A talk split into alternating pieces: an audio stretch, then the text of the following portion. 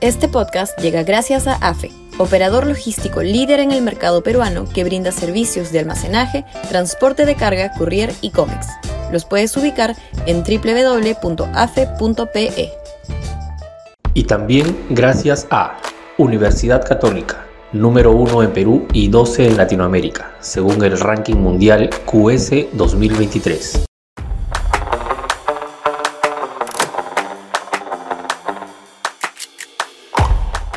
¿Qué cruzada va a emprender Castillo? Sudaca, Perú. Buen periodismo. El presidente ha amenazado con emprender una cruzada por la democracia si se insiste en querer sacarlo del poder.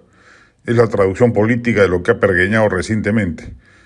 Más allá del risible despropósito que un mandatario con tan baja aprobación pretenda movilizar a las masas, imaginamos que es a eso a lo que alude, y agitar las plazas, lo cierto es que pone de relieve la ceguera política de nuestro mediocre gobernante, que no ve que su régimen ya naufragó y no tiene remedio. Castillo ha logrado crear un estado de cosas político en el que ya no le es posible emprender reforma alguna, ni siquiera desplegar correctamente una política pública. No puede ni comprar Uria. Y no puede convocar a nadie que no sea obsecuente para conformar un gabinete mejorado, aunque todo hace pensar que, sin desmedro de ello, esta movida de la presunta renuncia de Aníbal Torres fue solo un pretendido y fallido distractor de la crisis fiscal del mandatario. No tendremos gobierno mientras dure Castillo en el poder. Todas las instituciones públicas se irán deteriorando. Felizmente ello no ha ocurrido aún con el MEF, el BCR y la SUNAT hasta el momento. Y la disposición del Estado hacia la, la ciudadanía será paulatinamente inexistente Veamos no solo el caso de los pasaportes DNI o brevetes, sino sobre todo el colapso de los servicios de salud pública. La única buena noticia es que al menos Castillo no será Petro ni Boric, es decir, no podrá llevar a cabo ningún radicalismo fiscal o monetario y mucho menos desplegar decisiones estatistas o desfachatadas, salvo esos dos decretos laborales que, dicho sea de paso, haría bien el Congreso dejar sin efecto.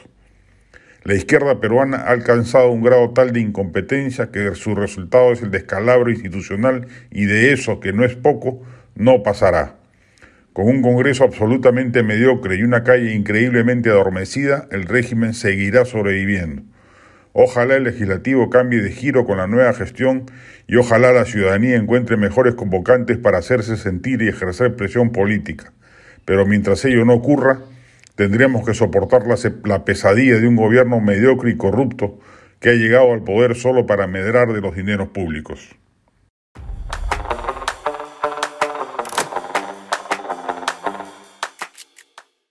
Este podcast llegó gracias a AFE, operador logístico líder en el mercado peruano que brinda servicios de almacenaje, transporte de carga, courier y cómics. Los puedes ubicar en www.afe.pe. Y también gracias a Universidad Católica, número 1 en Perú y 12 en Latinoamérica, según el ranking mundial QS 2023.